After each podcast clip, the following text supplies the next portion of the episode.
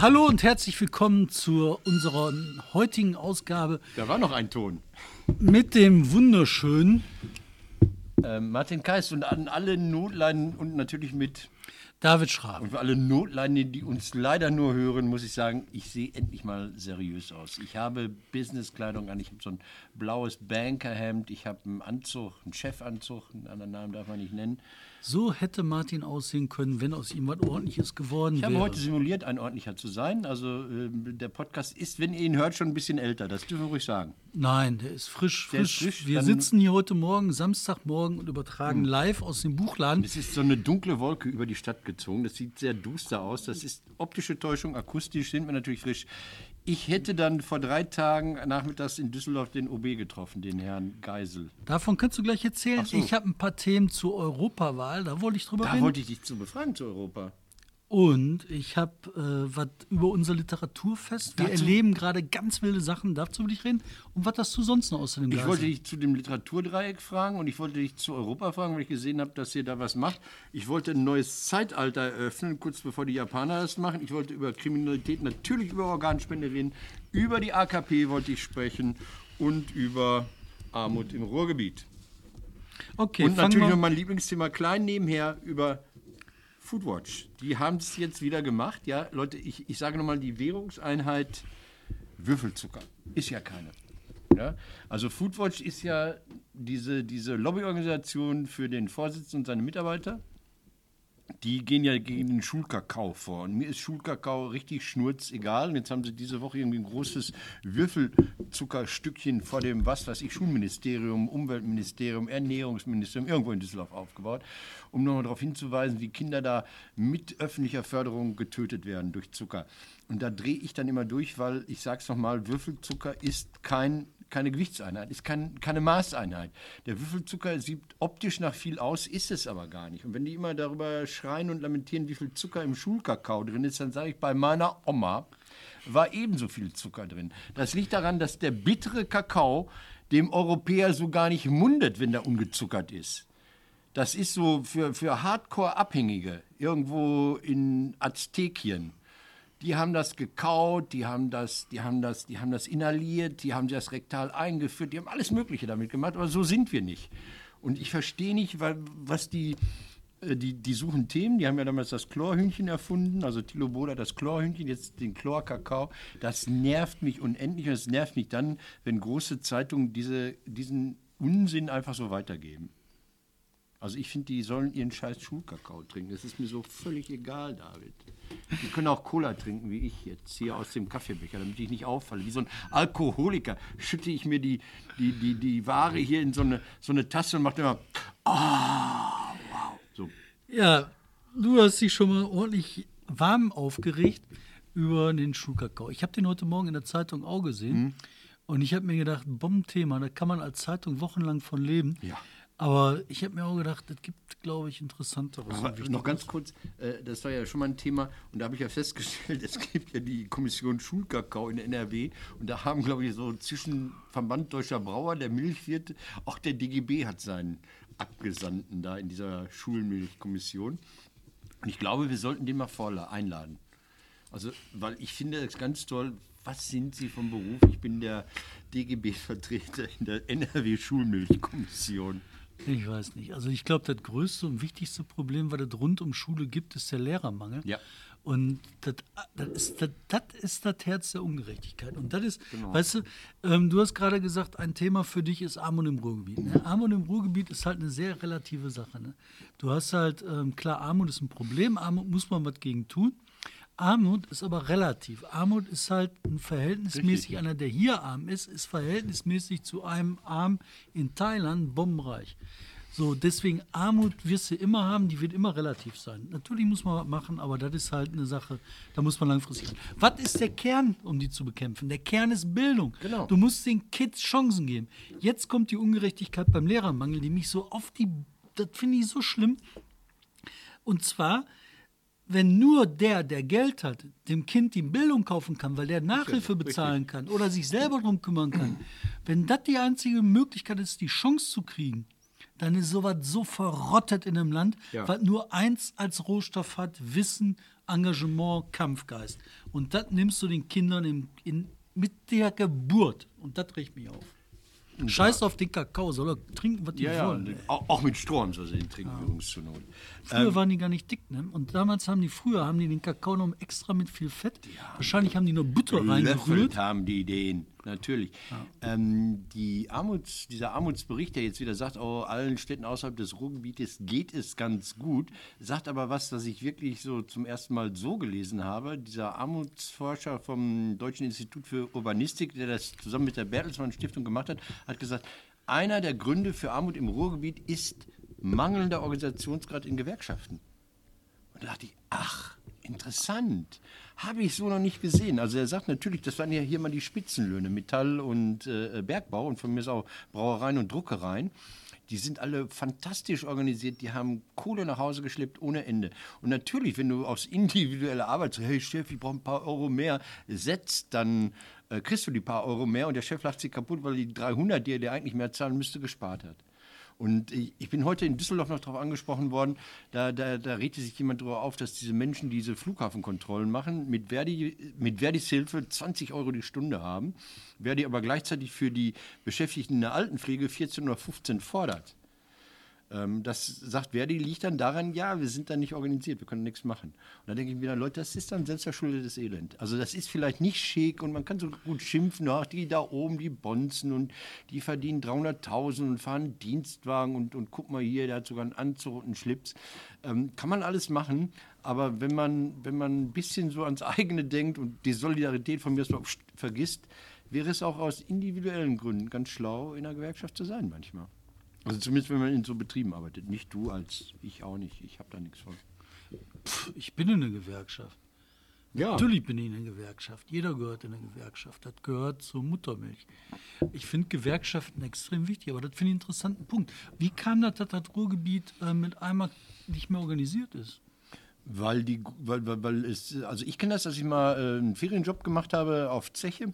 dann war ich im Personalbüro und wirst ja über den Flur geschickt ins Betriebsratsbüro. Und dann sitzt da der Kollege und sagt, Kollege, die Kollegen sind ja alle in der Gewerkschaft. Guckt dich überhaupt nicht an, macht die Schublade auf und holt den Aufnahmeantrag raus. Äh, für Leute, die sich nicht auskennen, es ist nicht die vornehme Aufgabe des Betriebsrates, äh, gewerkschaftlich zu organisieren, weil es eigentlich voneinander unabhängig ist. Aber die hatten da tatsächlich einen Organisationsgrad von 99,7 Prozent. 102 Prozent. Ja, Man oder weiß ja nie auch- zu sicher. Genau, oder manchmal auch 102 Prozent. Und ich dann, yay, ne, weil ich wollte wirklich in die Gewerkschaft als Blag schon. Und ähm, ich sage, trete ich gerne ein, aber muss ich dann wieder austreten, wenn die vier Wochen rum sind. Und dann schreckte der Typ auf und sagte, ah nee, dann lassen wir mal. Und so habe ich den 100% Organisationsgrad auf August Victoria für vier Wochen runtergerückt auf 99,98. Ja, Ja. ähm, Armut. Aber es war interessant, ne? Total, aber sag mal, wie kam das jetzt? Also so, Handel, das- sind die im Handel nicht Nein. organisiert? Die sind, die sind im Handel äh, äh, organisiert in den großen Häusern, bei Karstadt, Horten und wie die alle hießen, Ah, Kaufhof. Die sind aber nicht organisiert, wenn es in die Fläche geht, also was ein riesiger Konzern ist, wie, wie Aldi, Edeka, Rewe und wie die alle heißen. Aber da sind die Filialen so klein. Und äh, bei Aldi mag es nochmal anders sein, der zahlt gut, soweit ich weiß. In den kleinen äh, Prutschern Rewe und, und Edeka ist es immer so, dass das inhabergeführte Geschäfte sind. Und da herrscht ein rauer Ton, soweit ich weiß. Also, Ja, wenn du da sagst, so Chef, ich muss, mein Kind schreit, dann sagt er, sag mal, bist du bescheid, wir haben, da Kunststoff. sind drei Paletten Bananen gekommen oder Kundschaft oder Weihnachtsgeschäft oder so. Mhm. Da bist du sehr schnell raus, wenn du da normale Rechte für dich in Anspruch nimmst. Ja. Ja, interessant. Finde ich So, spannend. das war das. Äh, dann noch ganz kurzer Rückblick. Mhm. Ähm, letzte Woche Samstag, ähm, Herzkammer, 150 Jahre SPD in Dortmund. Jo, wie war das? Stück. Warst du da? Ich bin dann doch da gewesen, nachdem ich schon zwei sozialdemokratische Termine am Tag hatte. Bin ich abends auch noch da gewesen. Ähm, Erzähl mal, das hat der. Reinhard Grebel, großartiger Kollege, Musiker, Komiker, der hat so eine, so eine Revue zusammengestellt, der hat den Tonfall total schön getroffen. Also ich komme, nachdem ich einen Termin in der sozialdemokratischen Provinz hatte am Nachmittag, ich war im, im Sauerland, in Altena, AWO, nicht, nicht SPD, im, im Sauerland kann man in der CDU und in der AWO gleichzeitig sein. Das ist anderswo so nicht denkbar. Ähm, oder wird so nicht gedacht. Denkbar ist alles. Und die Atmosphäre, die ich da hatte, diese langen Tische, der Alleinunterhalt, der Kaffee und Kuchen, das wurde dann original fünf Stunden später im Dortmunder Schauspielhaus fortgesetzt. Und ähm, jetzt kommt wieder das große Missverständnis der einiger Sozialdemokraten.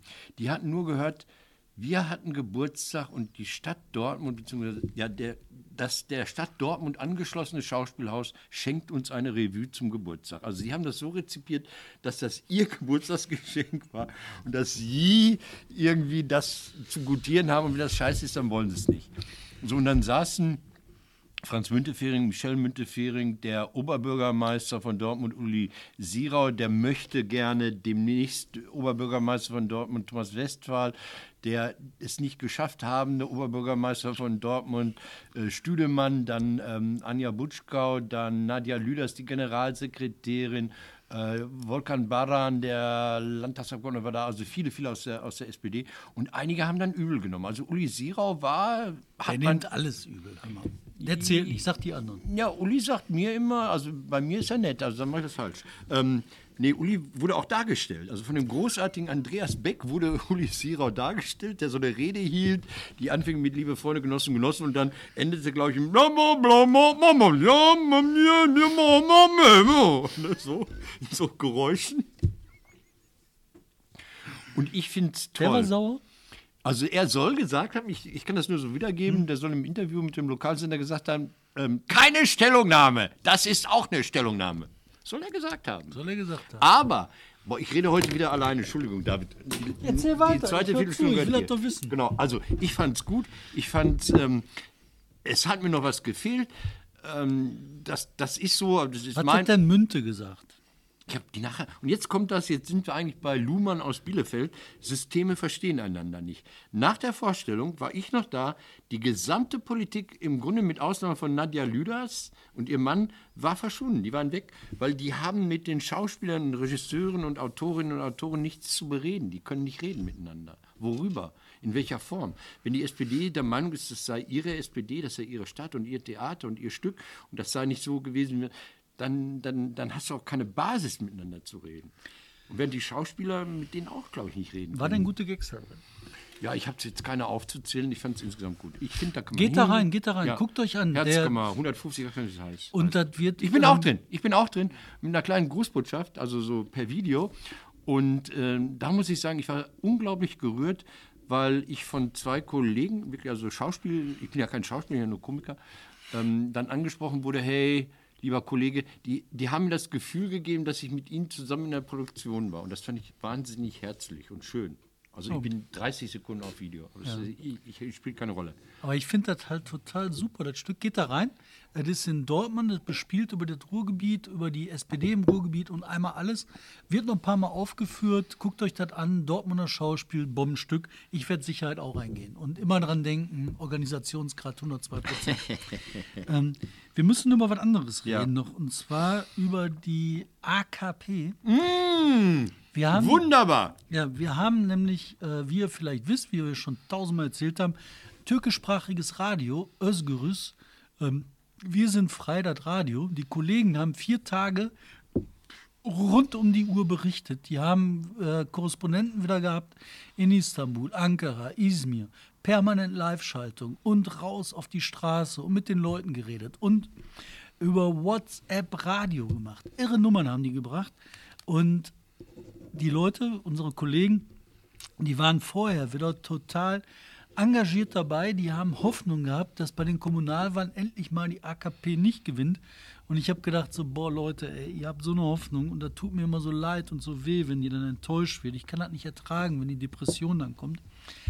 Und weißt du, die sind geflüchtet. Can Dünder hängt dann da bei uns, diese Beide. Und wenn dann diese Hoffnung enttäuscht wird und dann die Leute gar nicht mehr Atem kriegen und die werfen alles rein, ihre Leidenschaft. Wie gesagt, vier Tage durchgearbeitet. Und dann kommt es, dann kommt es, es klappt. Die Mehrheit kippt Istanbul in freier Hand. Ankara befreit, Izmir befreit, Millionenstädte befreit. Eine Hoffnung kommt wieder. Und mit einmal stehen die auf und denken, ja, wir schaffen es, wir schaffen es. Und was kommt jetzt? Jetzt will der Erdogan, der schon die Chance nicht gegriffen hat, zu bescheißen, es der macht jetzt Revanche bescheißen. Ist das geil? Er ist so unfassbar. Wieso kommt er da hin und sagt, der hat vorher schon beschissen? Na, sag, was du machen. Äh, äh, der will jetzt die äh, Wahl anfechten. an. Der will die Wahl anfechten als Präsi, ähm, damit er dann Revanche. Das ist Revanchefaul. Also ich, ich würde da erstmal ein paar Leute äh, ganz, ganz weit nach Anatolien schicken, weil wenn man das mit der Vorgabe nicht schafft, die Wahlfälscher, so es welche gibt, auf seiner Seite zu haben, dann ist irgendwas ganz, ganz schief gelaufen. Und Erdi war nach, er geht immer auf den Balkon, Winke, Winke machen, Warum nicht? Der war weg. hat ganz viele Leute bei sich, war alleine mit seiner Frau, war keiner mehr da. Der einsame, unverstandene, große Diktatoren, Nachfolge, Darsteller stand alleine in Ankara auf dem Balkon und war am Arsch. Was ich interessant fand, war, wie man versucht, die Wahrheit da zu verhindern. Also Anadolu anscheinend, die große Nachrichtenagentur, hat irgendwann den Hebel umgelegt. Die haben aufgehört zu berichten. Klar, haben die alle gemacht. Das ist doch unglaublich. Also könnte man das damit ungeschehen machen. Also wir senden nicht, also sind wir nicht. Ja, aber das überall. Ne? Die haben alles abgeschaltet. Die haben das ganze Wahlberichterstattung abgeschaltet. Die haben den, Ah, den ja, die mussten entscheiden, erschießen wir jetzt ein paar Leute oder nicht. Und Ich blättere in der Zeitung. aber jetzt wird, wird realistisch wird jetzt einfach so beschissen. ey. Was wichtig ist, ähm, also es ist ja so, die, die Freude ist groß, aber es ist eine sehr gespaltene Gesellschaft jetzt. Die großen Städte, die Küstenorte von Izmir über Antalya bis äh, Bursa, nehme ich an, und Istanbul, die haben alle ähm, mehr Richtung GHP gewählt. Ähm, aber die Mehrheit ist ja nicht, oder der, der, der Stimmanteil der AKP ist ja insgesamt nicht viel kleiner geworden. Das heißt, alles, was, was, was nicht so gerne lesen und schreiben macht, also was auf dem Dorf wohnt, in den Bergen wohnt, die haben ja nach wie vor äh, AKP gewählt. Ja, und die Spaltung der Gesellschaft, die setzt sich halt hier ungebrochen Ja. fort. Ne, Ich hatte heute noch so eine in unserem kleinen, schönen Buchladen, wo ich heute den ganzen Tag mal hatte.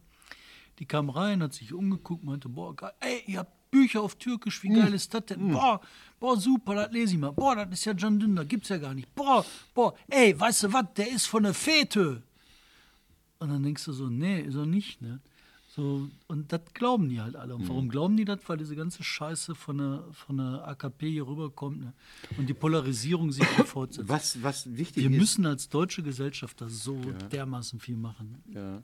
Ja. Aber was wichtig ist, äh, was vielleicht anders ist, als wenn Köln, Berlin, Düsseldorf und, und, und Dortmund an eine andere Partei gehen, ähm, der Zugriff auf die Ressourcen, der ist ungebremst. Das heißt, die Partei, die die Mehrheit im Rathaus hat, äh, die schmeißt alles raus, was nicht irgendwie zur Familie gehört. Und das regelmäßig. Also da, da wird eine gesamte Verwaltung, Administration komplett ausgetauscht und die ungehemmt weitergereichten Großaufträge für Flughäfen, Brücken, Autobahnen, die gehen jetzt an andere Leute. Warum sagst du nee? Doch, sag ich ja, aber das ist doch alles scheiße. Nein, das ist, das ist natürlich scheiße, aber ist, in dem Fall fehlt der AKP das Geld. Insofern ist es dann nicht so scheiße, wie es andersrum ist. Das ich ist wusste, nicht so scheiße, aber das ist insgesamt ist das doch scheiße, ja, das ist das Scheißsystem. das ist, das ist aber, sollte ich jetzt noch erzählen, dass die Kemalisten einmal einen Staat im Staat im Militär hatten. Dass die lange da äh, sich darüber kaputt gelacht haben, ob, ob, ob die Preise steigen oder die Krankenhäuser nicht so gut sind, weil die innerhalb dieses, dieses äh, laizistischen Staates, dieser Militärapparat nochmal seine eigene komplett Infrastruktur hatte. Das ist alles nicht gut. Ne? Das ist nicht gut. Und was, was aber interessant ist, wusste ich auch nicht. Das steht in einer großen Zeitung aus Süddeutschland, äh, vor ein paar Tagen stand das da drin, also ich weiß nicht, am Mittwoch oder so. Ähm, das wusste ich auch nicht, dass die Stadt Istanbul so stark ist, ein Witz für die. Die äh, Stadt Istanbul macht im Jahr 4 Milliarden Euro äh, äh, Umsatz mit, mit, mit Geschäften wie Busse betreiben, Schiffe betreiben, Restaurants sogar. Es gibt da städtische Restaurants. Und damit machen die Kohle. Ach, komm mal auf. Ja. Es ist ein Hoffnungsschimmer. Ich finde es Das toll, ist ich ein. Hoffnungsschimmer. Die Leute, unsere Kollegen, die sind halt gut drauf, die träumen, die leben wieder. Drücken wir in die Daumen, dass die Freiheit kommt. Meine Theorie ist ja, ne, wer die Freiheit gerochen hat, kann nicht mehr von ihr lassen. Ne? Freiheit ist das beste Koks aller Zeiten. Ähm, so, ich habe das nächste. Mal. Ich habe nämlich Europawahl. Da wollte ich euch fragen, ich habe was gelesen, dass ähm, das Korrektiv, The Corrective, äh, gemacht hat mit anderen Leuten eine Buchveröffentlichung, da irgendwas in Druck ist. Genau, wir haben jetzt am letzte Woche, diese Woche Montag haben wir in Druck gegeben äh, unser großes Buch zur Europawahl. Das ist ein Buch, was mir sehr, sehr am Herzen liegt. Und zwar, ähm, ich glaube, man muss sich manchmal wieder in, in, in, ins Gedächtnis rufen, ey, warum ist Europa nochmal geil? Weißt du, so, warum ist das so eine verdammt gute Idee? Warum ist halt diese ganze Populistenquatsch von irgendwelchen Brexit, Doxit, sonst was sind, ne? Wieso ist das eine scheiß Idee? Warum ist das eine verdammt gute Europa zu haben? Und wir haben in 32 Gründen haben wir zusammengesucht, warum Europa nochmal gut ist. Weißt du, damit du ein Buch hast, wo du nachschlagen kannst, so, warum war das nochmal gut? Ah, deswegen. Wie steht da, steht da drin? Äh, Reise, äh, Kindererziehung, äh, Wirtschaft, Arbeit? Ja, zum Beispiel Arbeit. Weißt du, Arbeit, total wichtig. Ähm, wenn du ähm, Europa beenden würdest oder halb beenden würdest, ne, dann können die Leute hier, ähm, weiß ich nicht, was die lutschen sollen. Ne? Wir sind hier die Leute, die davon am bombastischen profitieren. Dann regen die sich hier auf, weil irgendwelche Leute äh, sich Kindergeld nach Rumänien schicken lassen. Ne? Ja, ist nicht so dolle. Ja, das sind ein paar hunderttausend, ein paar Millionen, was weiß ich. Aber wir verkaufen für 10 Milliarden Hasentaler äh, den Typen in Rumänien irgendeinen Scheiß. Das wird immer vergessen. Ja. Und es wird vergessen, ähm, dass in so einem, sagen wir mal, VW äh, Teile aus ganz Europa stecken. Das ist Made in Germany, zusammengeschraubt und Kohle abgezogen in Germany Wolfsburg. Aber die Bremsschläuche und die Polster und die Lichtschalter und ich weiß nicht, wie sie alle heißen, kommen aus Italien, Bulgarien, Rumänien, Dänemark, sonst woher. Total. Ne? Und äh, das macht man hier in Deutschland, weil man dann mehr Geld verdient, als wenn man das, sagen wir mal, in Osnabrück Ja, herstellen lässt. Krieg gegen den Terror, weißt du? Überleg dir mal, die großen Terroranschläge, ne? der große Angstfaktor. Wo ist das denn passiert? Weißt du, ist denn hier, klar ist hier was passiert, aber wir befinden uns in einer riesengroßen Auseinandersetzung und hier die paar Sachen, die passiert sind, das ist wenig. Warum ist das so? Weil unsere Sicherheitsbehörden anfangen zusammenzuarbeiten. Natürlich geht das nicht von heute auf morgen. Natürlich braucht das Zeit. Aber wie sonst willst du denn hier mit der Dorfpolizei mit einmal wieder anfangen, durch Wanne Eickel zu patrouillieren, um hier einen Islamisten festzunehmen? Das ist doch irre. Das war ja mal die Idee, als die CDU zum ersten Mal nach langer Zeit NRW übernommen hatte. Da hatten die so einen NRW-Innenminister 2005, der hat die Reiterstaffel wieder eingeführt. Da dachte ich, Alter, das ist total süß für alle Wendy-Leserinnen, ja, aber die wählen nicht, weil die zwölf sind. Ähm, Das hat mit Kriminalität und deren Bekämpfung relativ wenig zu tun. Aber schick ist es schon, so ein Pferd. Ja, ich bin Man könnte jetzt ja vielleicht auch mal so eine Kaninchenstaffel einführen. Kaninchen, ach komm, lass das. Nee, Europa interessiert mich, ist mir wichtig, liegt mir am Herzen. Und ich habe letztes Jahr in der großen Ausstellung auf Zollverein ähm, Abschied vor der Kohle sehr gerührt, gerührt vor der Gründungsurkunde der IGKS, der Europäischen Gemeinschaft Kohle und Stahl, äh, gestanden. Die, die war da unter, unter Glas. Und ich dachte, ja, es sind, wir, es sind wir im Ruhrgebiet, die eigentlich so schuld sind an Europa. Soll ich dir das mal erzählen? Ja. Das habe ich nämlich jetzt für das Buch recherchiert. Das fand ich eine irre Geschichte. Das war eine Fälschung, die Die Urkunde. wusste ich nicht, die kannte ich nicht, die Geschichte, die war der Hammer. Und zwar, ähm, da müsst ihr jetzt echt zwei Minuten aushalten, das ist ein kleiner Exkurs. Mhm. Also, das fängt damit an, dass Adenauer die Westbindung wollte. Adenauer hat sich gedacht, so Krieg ist scheiße, und so, so geht das nicht weiter. Ähm, die Franzosen haben gedacht, so, ja, so geht das nicht weiter. Dann hatten die einen französischen Unternehmer, Monet hieß der, der hat gedacht, ich habe eine Idee, wie wir das ein für alle Mal verhindern. Wir sehen zu, dass wir die ganze Montanindustrie, Stahl, Kohle, unter eine Steuerung kriegen. Frankreich und Deutschland und der Krümmelkram dazwischen, der immer überfallen wird bei jeder Gelegenheit.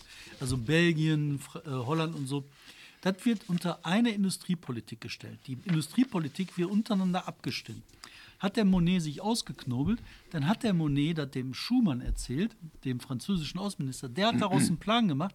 Der Adenauer hat gesagt, Bombenidee. Bei der Gelegenheit kriege ich halt Deutschland wieder als mehr oder weniger gleichberechtigten Partner. Die Nazi-Scheiße kriegen wir ein bisschen da hinten. Wir haben die Westbindung und die Sowjets haben wir auch außen vor. Fand der gut. Dann war Schumacher von der SPD und hat gesagt, so um Gottes Willen, die deutsche Einheit geht flöten. Um Gottes Willen, um Gottes Willen. Wir dürfen das nicht, die Einheit steht vor alles.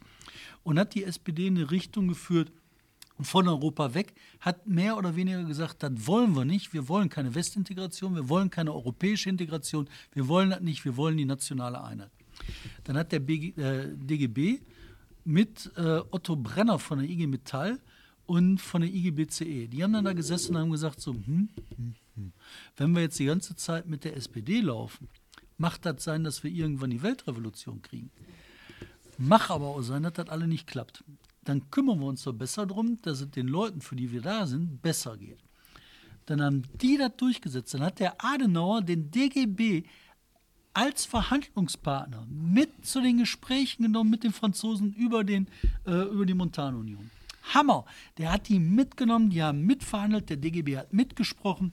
Die haben Mitbestimmung durchgesetzt, die haben durchgesetzt, dass bei der Montanunion äh, ein Beirat war, der zu einem Drittel mit Arbeitnehmern besetzt worden ist. In der europäischen, internationalen Einigung haben die das geschafft, dass Gewerkschafter mit am Tisch saßen, wo Staaten verhandeln. Hammer! Wahnsinn. Und die SPD, wenn sie auf die gehört hätten, hätte das nicht geklappt. Und das Allergeilste an der Nummer, während dieser Zeit, wo die wussten, wir können mit Adenauer pokern, wenn wir sagen, wir finden die Europäische Union doch nicht gut. Da haben wir einen Stachel, mit dem wir pieksen können. In der Phase haben die gleichzeitig mit Adenauer über die paritätische Montanmitbestimmung gesprochen. Ja, das sagst du immer, ich glaube das nicht. In egal, ja, der gut. Zeit haben die diesen Stachel so reingedrückt, dass der Adenauer das geschluckt hat. Dann haben sie die europäische Einigung gehabt, dann haben die gesagt, vom DGB, ey, wir können noch einen Betrieb, wir machen das neu in der Branche. Und dann haben die gesagt, sag mal, ihr habt einen Knall, jetzt haben wir hier Kohle und Stahl, das reicht jetzt aber auch. In der Zeit haben man jedenfalls die Dynamisierung der Altersrente durchgesetzt. Das war auch in den 50ern. Hanau hat gesagt, weiß nicht, alt wird man immer. Ja, kann sein. Hammer, Gut. Hammer Typ. Mhm. Ich fand das einfach nur. Und das waren die Gewerkschafter. Hans Böckler, jetzt weiß ich, warum die Straße da ist. Das ist ein töften Typ gewesen. Otto Brenner. Weißt du, das war ein Pragmatiker. Du hast die ganze Zeit immer diese. Das ähm, ist ja die alte Frage. Sollen wir, sollen wir, sollen wir pragmatisch, also fressen Moral, also das geht eh den Bach runter, der Kapitalismus ist systematisch am Ende, der Zusammenbruch kommt, dann können wir ihn nur beschleunigen, die Revolution antreiben, damit der Arbeiter und Bauer vorne ist. Oder man sagt, solange das noch nicht so ist, ist ja auch ganz schön, wenn er nicht nur Brot hat, sondern auch noch eine Scheibe Wurst dazu hat. Das ist ja der alte Konflikt der linken Bewegung. Und Das ist man- Wagenknecht versus Weltre. Also ich finde, das, also dass die Leute sich damals durchgesetzt haben, ey Leute, ich stehe auf euch. Ey. Das waren gute Leute. Und dann musst du dir vorstellen, wo die herkamen. Ey, aus dem Krieg, aus der Scheiße. Dann haben die sich das noch ausgedacht mit dem Samstags oder Samstags gehört Papi mir. ja. Was eine Kampagne. ja, geil. Otto Brenner, ey, Hammertyp. Ja, okay, das war, ich habe mich gefreut. Das war Europa? Das war also ich Europa. hatte gesagt, ihr macht ein Buch, du wolltest auch über das Buch reden? Oder wolltest du Nee, allgemein... ich wollte sagen, Leute, geht wählen. Mhm. Wir müssen wählen gehen. Schiebt alle raus. Wenn die Populisten 30 Prozent kriegen, können die Europa zerstören, weil die im Parlament das Haushalt blockieren können. Geht wählen. Sagt jedem Bescheid, geh wählen. Jetzt zählt das. Ist ernst gemeint. Europawahl ist die einzige Wahl, an der ich mal nicht teilgenommen habe, weil ich meine Stimme einem nicht stimmberechtigten Mitbürger gegeben habe. Ich habe gesagt, komm, füll du mal aus. Ich finde das scheiße, dass weil du einen türkischen Pass hast, du nie wählen darfst. Jetzt wählst du mal. Ja. Jetzt Aber nicht mehr. Jetzt nicht mehr, jetzt will ich selber. Seit, Alle es gehen. ist verjährt, ich habe es auch nie gemacht, es ist eine Geschichte, bevor jetzt wieder aus Waldrop die Bürgermeisterin hier aufläuft. Was ist denn aus der Bürgermeisterin von Datteln geworden? Nee, Waldrop. Datteln? Nee, Dülmen. Dülmen, Dülmen. Du, das läuft nach wie vor. Ja, das, das, das zieht immer größere Kreise. Also nochmal für die, die nicht dabei waren. Ich habe vor zwei Jahren beim Mai-Empfang in Dülmen Kabarett gemacht. DGB und Stadt haben das gemeinsam gemacht. Silvia Lörmann, damalige Ministerin, war da. Ich habe Witze über Frau Lörmann gemacht, auf ihre Kosten gemacht. Das ist mein Job. Ähm, Lörmann fand das gut und hat es verstanden, war mein Eindruck. Die Bürgermeisterin, einst von der SPD ins Amt gehoben, fand das nicht mehr so doll, ähm, hat dann die Zusammenarbeit aufgekündigt hat in diesem Jahr den DGB die Räumlichkeiten gekündigt, weil sie der Meinung ist, dass Parteipolitik vor der Wahl nichts zu suchen habe. Das ist natürlich Humbug, weil der DGB keine Politei, äh, Parteipolitik macht. Und man streitet sich jetzt und man geht jetzt vor Gericht. Wir drücken einmal drauf, das läuft alles weiter. Wir haben, da musste kurz mal drücken, weil hier so eine Anzeige, Achtung, kein Strom mehr kam. Ähm, ja, und die sind jetzt streitig vor Gericht und was auf jeden Fall äh, dabei rausgekommen ist, dass eine riesige Welle der, der Sympathie und der Solidarisierung für die Belange der, der Gewerkschafter und der Gewerkschaft dabei rausgekommen ist. Das ist ein großes Thema. Ich hoffe, dass es noch größer wird, weil das geht nicht unabhängig von mir. Es macht sein, ich habe scheiß Witze gemacht, ja. Guck mal, Okay. scheiß Witze, ne? ähm, wo wir da gerade sind. Der Böhmermann, der hat ja auch Witze gemacht über Jo. Erdogan. Ne? Die waren auch so, kann man gespaltener Meinung Mhm. sein. Hat er gemacht und jetzt verklagt der Merkel, weil die Merkel gesagt hat, war ein scheiß Witz. Ja. Was sagst du denn dazu? Ähm, ich habe es wirklich nur noch aus dem Augenwinkel rausgelesen. Äh, Also die, die bisherige äh, ähm, Aburteilung ist ja so in meinem Sinne gelaufen. Ich habe gesagt, das war ein Beweisexzess. Also er kann sagen, Achtung, was man nicht sagen darf, und dann sagt er das Allerschlimmste. Wenn ich sagen würde, äh, man darf hier keinen Antisemitismus verbreiten, dazu gehört, die Juden haben Nasen, was das ich, und dann äh, fange ich an, 100 antisemitische Klischees zu bedienen. Und dann sage ich, Elspeth, es war aber kein Antisemitismus, ich habe nur gesagt, was man nicht sagen darf. Dann hätte man da ein Problem. Also ich fand die Urteile ähm, die jetzt als freiheitsberaubende Maßnahme von Böhmermann und Co. angesehen werden, äh, schon so in Ordnung. Und das ist die Frage, mittlerweile darf ja, ich war gerade in Düsseldorf, da hat der Geisel, also der Oberbürgermeister, mal Ärger bekommen und ist äh, abgeurteilt worden, weil er beim AfD-Aufmarsch die Lichter im Rathaus verlöscht hat. Ja, ja, so. Und da sind wir jetzt. Ey, Böhmi, nimm das einfach hin oder so. Vielleicht war das Blödsinn. Sie kann auch mal was sagen. Ich finde, sie kann auch mal Stellung beziehen, sie kann auch mal eine Meinung haben. Und wenn die Meinung sich so anhört, als sei das ex-kathedral, sie ist nicht das Bundesverfassungsgericht, sie ist nur die Bundeskanzlerin. Ja, und als ob die dann ein Gericht beeinflusst, weil die sagt, das war ein scheiß Gedicht. Ja, eben. Das ist, das ist genau das, was ich meine. Genau das ist es nicht. Sie ist dann nur die Bundeskanzlerin. Ja. Ähm, noch, dein, anderes Thema, dein anderes Thema jetzt erstmal. Hm? Ähm, ähm, hier die Literaturgeschichte. Nein, die Literaturgeschichte. Ich wollte sagen, ähm, hier das Literaturfest, da reden wir gleich drüber, aber da du ja hier irgendwie so immer die Grenzen des Journalismus ausweitest, bist du natürlich auch in diesem neuen Literaturgebiet Ruhr, oder wie es heißt. Nehme ich an. Ja, Sie ja. ja, natürlich. So, wir haben die Keine Lit Feier außer Geier. wir, haben die, wir haben die Lit Ruhr hier und jetzt tun sich mit zweijähriger Verzögerung, also die Lit Ruhr, die von der Lit Cologne, also aus Köln, hier exportiert worden ist, ähm, implementiert worden ist, verankert worden ist, die viel Geld bekommt von Stiftungen, ist da. Und jetzt kommen so die ganzen kleinen Literaturmacher im Ruhrgebiet und ich komme auch. Macht? Nein, wir machen jetzt, wir sind hier mit ganz vielen Leuten und fangen an, äh, Literaturviertel hier aufzubauen in, in Essen. So, Am da. 27. April geht es hier los, da feiern wir das. Und äh, wir wollen hier einen Kristallisationspunkt schaffen, wo Literatur passiert. Wir wollen hier Workshops machen, wir werden hier äh, eine neue Literaturgattung erzeugen. Wir werden, das ist schon im Plan, wir sind dabei, das Manifest zu schreiben, das wird ein ziemlicher Kracher. Ähm, wir werden journalistische Themen haben, wir werden Poesie haben, wir werden Tanz haben, wir werden alles, was das Leben in der Literatur, in der weiten Welt der Literatur betrifft, werden wir haben. Und dann kommt die Stadtverwaltung.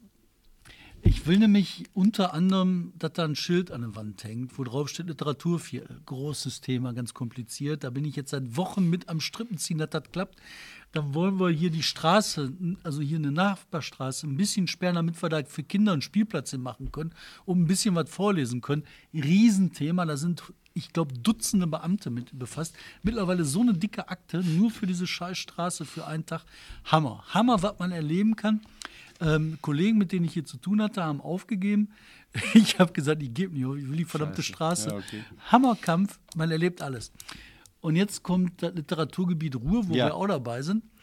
Und das alles wird nochmal versucht zu toppen auf Ruhrgebietsgesamtebene mit alles, was du an Problemen dir vorstellen kannst. Vom RVR angefangen, den die Dortmund irgendwie nicht okay finden, mit Dörfern, wo die mit einmal meinen, in Herne wird das Literaturgebiet mit einer Literaturvilla in Gladbeck und ich weiß nicht. Ey. Das sind Ideen und Planungen, die so dermaßen an der Realität vorbeischießen.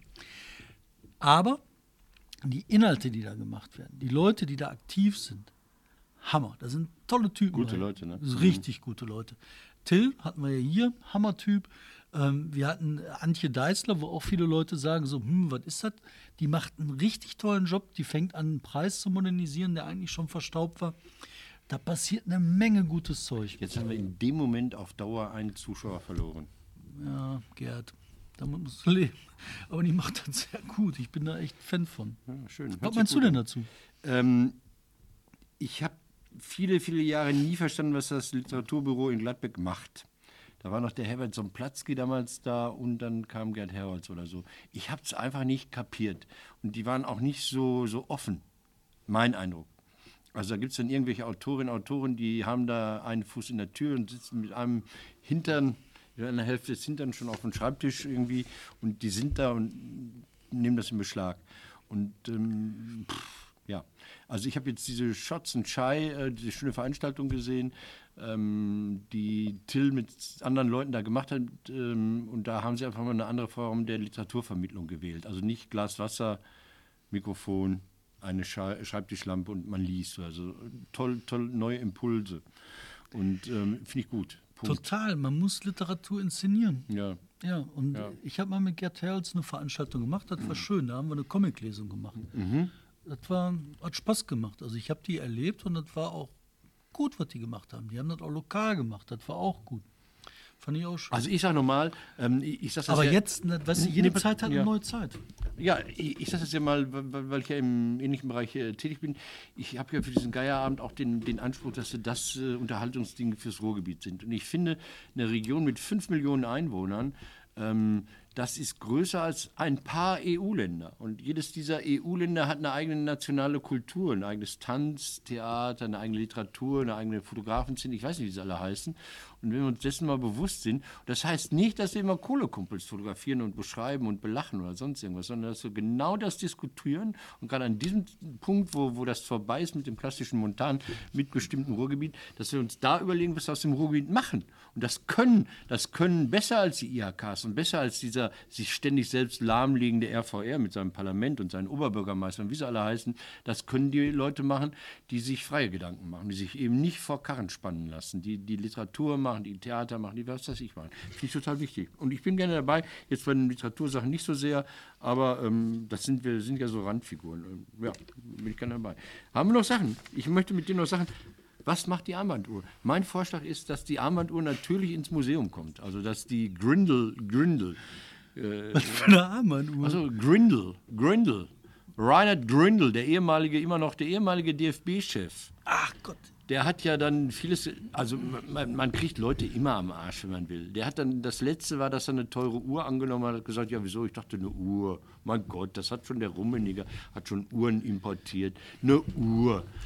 Und ähm, darüber ist er dann ja gestolpert. Das Lustige war, das war mal wieder beim DFB-Museum in, in, in Dortmund. Die saßen alle, Grindel musste durch den Hintereingang rein am Montag. Und am Dienstag ist ja dann Geschichte. Und dann dachte ich mir, diese Uhr, diese 6000 Euro Uhr von irgendeinem ukrainischen, weiß ich gar nicht, Mogul, Potentat, Monopolisten, Oligarchen, ich weiß es nicht. Ähm, diese Uhr muss da in diesem Museum ausgestellt werden. Der, der, die Deutsche Bahn hat mal was gemacht, da gibt es einen Verspätungsschal. Da hat so eine Frau in München, ist ein Jahr lang mit der Bahn gefahren und hat je nachdem, der Zug kommt pünktlich, kommt spät, kommt sehr spät, kommt gar nicht, verschiedene Linien gestrickt in dem Schal. Also blau war, er kommt, weiß war, er kommt vielleicht und rot war, er kommt gar nicht. Und dieser lange, 1,50 Meter lange Schal, der sieht völlig irre aus. Da ist im, Im Sommer ist alles rot, weil die Züge da komplett auf Schienenersatzverkehr umgestellt waren. Der war so lustig, den hat die Bahn AG selbst gekauft, äh, ersteigert. Und das finde ich, die Uhr gehört ins Museum. Ich finde das mit der Uhr lustig, weil ähm, das gibt so deutsche Eigenarten. Ähm, zum Beispiel der amerikanische Traum ist vom Tellerwäscher zum Millionär. Ja. Der deutsche Traum ist ein Haus zum Drumrumlaufen. Ja. So, das ist total irre. Worüber riecht der Deutsche sich auf? Wir veröffentlichen Cum-Ex, 55 Milliarden Ja, wird geklaut, da keiner. läuft Ja, da nein, irgendeiner mit einer Uhr rum. Ja. Und dann so, boah, guck mal die Uhr. Jetzt Grindel, ne, so, der muss weg. Was. Der hat was für ein Scheiß gebaut. Der muss weg, der hat eine Uhr. Ja, eine Uhr. Was haben die Deutschen mit Uhren? Wen interessiert eine Uhr? Also die Uhr ist so ähnlich wie der Würfelzucker. Das ist eine Erfindung. Ich weiß, ich habe im letzten Sommer im August, da ging es um die Europameisterschaft, die Deutschland haben möchte. Und da gab es Leute in der, in der B- und C-Besetzung des DFB, die haben dafür gebetet, dass die Europameisterschaft nicht nach Deutschland kommt, weil das wäre die Möglichkeit gewesen, damals schon Grindel loszuwerden. Holla, Also äh, so sind die drauf, ja. Also lieber nicht die Europameisterschaft machen, als weiter den Grindel haben. Und dann haben die anscheinend mindestens, dann haben sie nicht im August angefangen zu arbeiten, sondern sagen wir mal im Frühjahr angefangen zu arbeiten. Also seit Frühjahr 2018 haben einige Leute daran gearbeitet, den Grindel loszuwerden. Weißt du, wie ich fand, wie der Grindel aussah? Wie ich heute. Nee, als so. Z wäre der reingekommen, die hätten die Unterhose gepackt am Arsch. Dann so, wupp, hochgezogen, bis die Eier aus dem Hals kamen. Der sah sehr zerkniffen aus. Ah, Pass auf, In diesem Sinne. Nein, nein, nein, nein, nein, nein, nein. Letzte Woche wurde ich hier beschissen. Wir haben nach 22 Minuten rausgerannt und wir müssen jetzt weg. Er hatte Arbeit, ich ja nicht. Ähm, zwei Sachen noch. Eine, eine ganz kurz, weil es ist Ja. auch von allen beredet worden. Anderthalb Sachen. Ähm, die von mir sehr geschätzte, ich gucke jetzt den Namen nach, Annalena Barbock würde ich sie nennen, aber sie nennt sie mal Baerbock. Ähm, die Grünen-Chefin, die keiner kennt, weil der andere noch viel beliebter ist, der Mann. Kenn ich nicht. Habeck. Aber welche Frau? Ja, da, eben, da gibt es auch eine Frau. Und die hat was zum Thema Energie gesagt. Und da hat sie gesagt, Klimaschutz bedeutet für uns ein Ausstieg aus fossiler Energie und dazu zählt auch die Atomkraft. Das fand ich so geil. Das ist wie Scharpings Brutto und Netto. Also der fossile Atomkraftmeiler Ähm, Da habe ich ja eine sehr dezidierte Meinung zu. Ne? ja, du sagst es, sag es nochmal, dass Ich das sag auch Greta sagt. Greta und David Schraven sagen. Greta weiß ich nicht. Greta Thunberg hat gesagt, ja, finde ich jetzt persönlich nicht so gut, aber das sagen die und das müsste, könnte so sein. Das, Das. Die einzigen, die den Sozialstaat in Deutschland renovieren konnten, war die SPD. Wenn die das nicht gemacht hätte, dann müssen wir der SPD Jahrzehnte danken, dass die die Krusten aufgebrochen hat, die sich rund um unseren Sozialstaat gelegt haben. Wenn die nicht gewesen wären, hätten wir heute keinen Aufschwung. Das kann aber nur die SPD. Wenn die CDU das gemacht hätte, hätte das nie geklappt. Das wäre alles ruiniert worden. Genau. Wir wären in den Bach Terror. runtergefallen. brennende Ruhe, Die brennende die Ruhe. des DGB. So, das war die große Tat der SPD. Und die Grünen müssen wahrscheinlich, um den Klimawandel in den Griff zu kriegen, der Atomenergie nicht nur zustimmen, die müssen die wahrscheinlich sogar fördern. Und es wird darauf am Ende hinauslaufen, dass in der dritten Welt, in der zweiten Welt oder wie die Welt auch immer heißt, das Unternehmen von der Größe von Siemens Reaktoren aus Deutschland quer durch Afrika planieren. Wenn die das nicht tun, dann wird das alles im Bach runtergehen. Und dann ist lieber ein Fukushima als eine brennende Welt. Und Leute, das hört sich bescheuert an, aber die einzigen, die das können, sind die Grünen. Und deswegen Sei nicht, ich- jetzt wählen, ich auf. wird Habeck Bundeskanzler. Das Oh. wird der fressen und das wird Okay, der machen. okay, Das okay. ist der einzige Weg vorwärts. Dann Sag ich mal so. Dann Kann die- natürlich auch anders sein. Das sagst weiß du? Ich, habe da jetzt, ich, ich Ich nehme habe das doch zur keine. Ahnung. Aber ich sage das nicht so, ich alleine. Ne? Nee, nee, nee, Benzmann nee. sagt das auch. Wer? Der Benzmann. Ach, der ist weg, der ist aus dem Haus gerannt, als ich kam. Hier, es gibt so einen Kollegen, der kommt der mit, mit, mit hängender Zunge durch Schützenhemden aus dem Osten Europas, so aus dem östlichsten, Zipfel- aus Kasachstan. Egal. Ähm, eine Sache noch, die ich jetzt nicht mit dir besprechen will. Ich habe hier eine Liste von zwei alten Themen, die schleppe ich schon seit drei Wochen mit mir rum. Irgendwann kommen sie wieder. Ähm, Organspende reden wir heute nicht drüber, Oh, oder? wer spendet denn? Ach, klar, Moment, da will ich drüber reden. Widerspruch. Nein, ich will 41 darüber Minuten. Ja. Wollt ihr noch, wollt ihr noch? Übrigens, wenn es euch gefallen hat, liken. liken, kommentieren, liken, liken. liken. Und abonnieren. So, Ja. jetzt äh, Organspende. Organspende. Ähm, guck mal, ich kann dir das sagen. Ich bin einer von den Leuten, die immer gesagt haben, ich werde keinen Organspenderausweis ausfüllen. Ich habe das bewusst gemacht. Ja. Ich habe mir gesagt, ich will in einem Stück ins Gras Ich auch. Ich, und Danke. ich will mich nicht dafür rechtfertigen, Ja, ich dass ich nicht zerhackt werden Ja. will. So, das ist einfach so. Ist so, ja. Das ist mein Gefühl, das ist mir egal, das ist so. Und wenn ein anderer dann meine Augenlider nicht kriegt, ja, dann ist das halt so, kann ich auch nichts dran ändern. Jetzt ist das so, dass ich halt ähm, auf der anderen Seite, dass jetzt gesagt wird, du bist ja automatisch. Jetzt muss ich mich bewusst mit dem Zettel dafür entscheiden, das nicht zu tun. Und da denke ich mir so, ach, scheiß drauf. Also mich hat er damit gekriegt. Echt? Mich nicht. Ich bin total angesickt. Ich, ich, ich finde den Zwang, da drehe ich durch. Die können dann ja auch sagen, äh, und, und wenn dies nicht als Organspendelager gebraucht wird, dann nehmen wir dich für die studentischen äh, Medizinstudenten, die anfangen an dir rumzuschnibbeln. Das will ich auch nicht. Oder wir machen vom. Und diese Plastinate, das will ich schon mal Ja, überhaupt gar machen, nicht. machen, machen, eine, genau, machen eine Ausstellung mit dir oder sowas. Nee, nee, nee, nee, ich finde, das geht nicht. Ich finde, das geht wirklich nicht. Das geht voll an allem vorbei. Ich finde das schön, wenn Menschen geholfen wird. Ich finde es schön, wenn Menschen leben und überleben. Ja, ich weiß nicht, okay, ich, ich bin nicht in der Situation, dass ich eine Leber haben will oder eine Milz oder eine Pupille oder sonst irgendwas. Ähm, aber meine Entscheidung ist dann auch, nee, ich will es nicht und ich werde das auch durchhalten. Ich finde es unverschämt und übergriffig, dass ich mich dagegen wehren muss. Das ist bei so anderen Sachen, wenn das so, so, so Telefonverkäufe sind, wo du am, als Verbraucher am Telefon nicht schnell genug dreimal Nein brüllst oder ein Abo von irgendeinem Sonnenstudio am Hals hast, da kommen die großen Rechtsphilosophen und sagen, das geht aber nicht, dass der Herr Schraven jetzt da ein Sonnenstudio-Abo hat. Ja, das gibt ja diese, diese Telefonverkäufe, Schweigen als Zustimmung. Nee, ich finde ich, ich es daneben, ich finde, das werte das ab und ich will es auch nicht. Ich, ich, ähm, ich habe auch Probleme mit der Definition des Todes. Also das ist natürlich irgendwie, es, es gibt einen Standard dessen, wo die Leute sagen, es ist tot, der berühmte Hirntod. Ähm, ich bin mir da nicht sicher. Die haben sich ähm, diskreditiert, die Organspendebeauftragten der Kliniken, die da nur Schmuh gemacht haben in den letzten fünf bis zehn Jahren, die die Leute hochgepusht haben auf der Liste, damit sie an die Organe kommen. Ich weiß nicht, was da alles gemacht wurde. Dann wurden Leute aufgefordert zu spenden, damit sie bei der Organ, also Geld zu spenden an die, an die Klinik, damit sie äh, teilnehmen können an diesem Organspendetransfer, an, dem Organ, an der Organspende. Und das ist für mich ähm, zu anfällig. Es geht nicht um gute Menschen, es geht natürlich dann auch darum, dass Menschen äh, Geld damit verdienen, die diese Operationen durchführen, Reputation, Einfluss und ich weiß nicht, was alles gewinnen. Das ist so, das ist ja auch nicht schlimm, aber es ist halt nicht so, kommt mir nicht mit Menschlichkeit in dem Zusammenhang. Also, weil das ist wie die Blutspende beim DRK, die machen damit auch Kohle.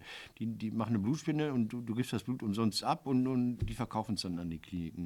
Und da kannst du dann auch hier so als Studierender hier in der Essener Innenstadt in so eine Plasmabude gehen und das auf eigene Kasse spenden. Das ist so ein bisschen es ist richtig, aber es ist gleichzeitig auch verlogen. Finde ich. Ähm, wenn du nichts mehr hast, würde nee. ich jetzt äh, rausgehen und sagen, Leute, eine Ära endet. Und zwar ist es, die Sai geht zu Ende. Und es kommt Raiwa. Also so. Ja, David, das ist. Ist das das neue Twix oder was? Genau, Raiwa ist das neue Twix. Der Japaner an und für sich, ja, wenn da mal ein Kaiser abdankt, was ja nur alle 6000 Jahre vorkommt, das ist noch seltener als beim Papst ähm, dann endet damit auch eine Ära und die haben jede Ära mit einem Motto versehen, mit so schönen Schriftzeichen. Und die ähm, jetzige war die Heisei, das heißt Frieden erreicht. Und jetzt kommt Raiwa mit Naruhito und Raiwa heißt, und das finde ich, das wäre auch ein Motto für unsere Landesregierung, eine Kultur, die von Leuten geboren und genährt wird, die in Schönheit zusammenkommen. Eiwei. Und jetzt muss ich ganz Ei, unauffällig. Wei, wei. Ja, Eiwei Leute, ist- wir haben Überstunden Podcast gemacht. Man merkt das. Aber ist okay. Wir haben Reiwei in schöner Aber zusammengekommen. ist das nicht schön, dass, dass so eine Regierung so, ein, so, ein, oder so eine Kaiserzeit so einen eigenen Namen hat? Ich finde ja Kaiserzeiten eh gut. Ich wäre ja auch noch kaisertreu. Das Doofe ist Kaiser. jetzt, jetzt will dir keiner mehr zuhören, weil Ich will mein Kaiser. sein. Man dankt. Auf Wiedersehen. Kaiser Kevin demnächst in ihrem Schloss. Oder Kaiserin Kimberly. Und die. Das war der längste Podcast aller Zeiten. Aber das finde ich, man hat mir mal gesagt, die Leute würden gerne lange gucken, hören.